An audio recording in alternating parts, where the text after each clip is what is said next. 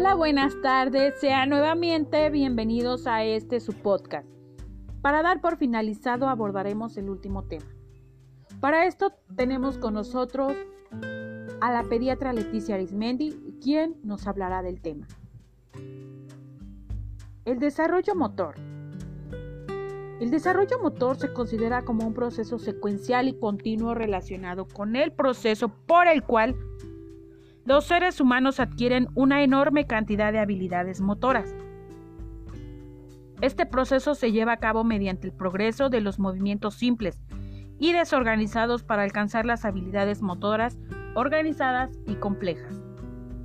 El desarrollo motor no se produce de forma aislada, más bien se verá influido por las características biológicas que el niño posea, tales como la herencia y la maduración, por el ambiente en que se desarrolle, las oportunidades para el movimiento que se encuentran en su entorno. Por ejemplo, juguetes, columpios en el patio trasero, escaleras para subir en el hogar y su propio desarrollo motor. El desarrollo motor atípico no está relacionado necesariamente a la presencia de cambios neurológicos o estructurales. Incluso los niños no tienen secuelas graves, pueden presentar déficit en algunas áreas de su desarrollo neurológico.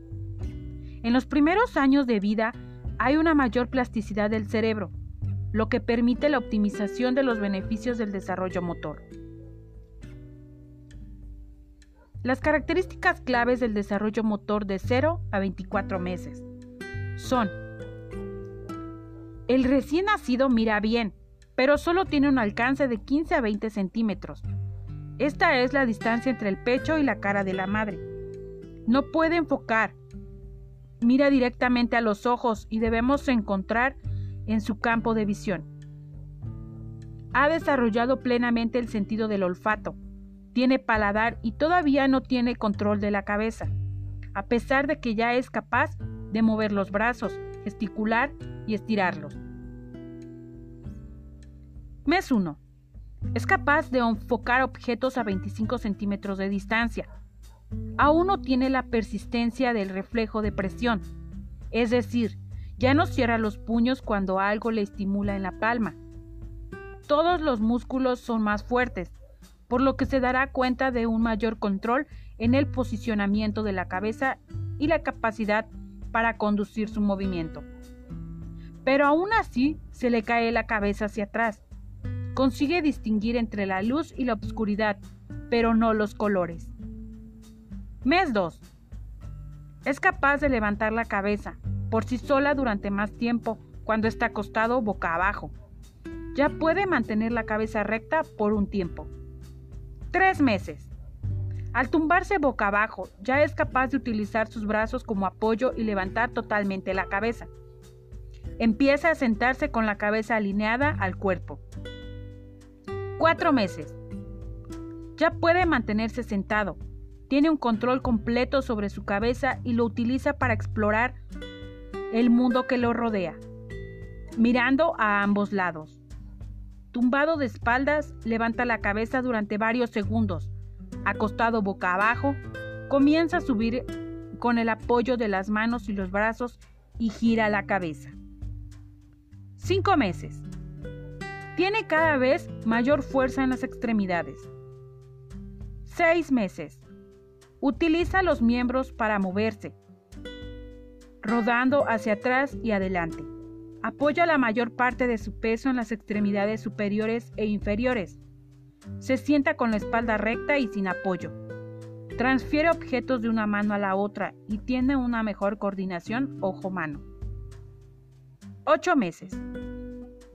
Tiene más fuerza y control sobre sus movimientos musculares que utiliza para explorar y satisfacer su curiosidad por el mundo, lo que es más frecuente en esta etapa.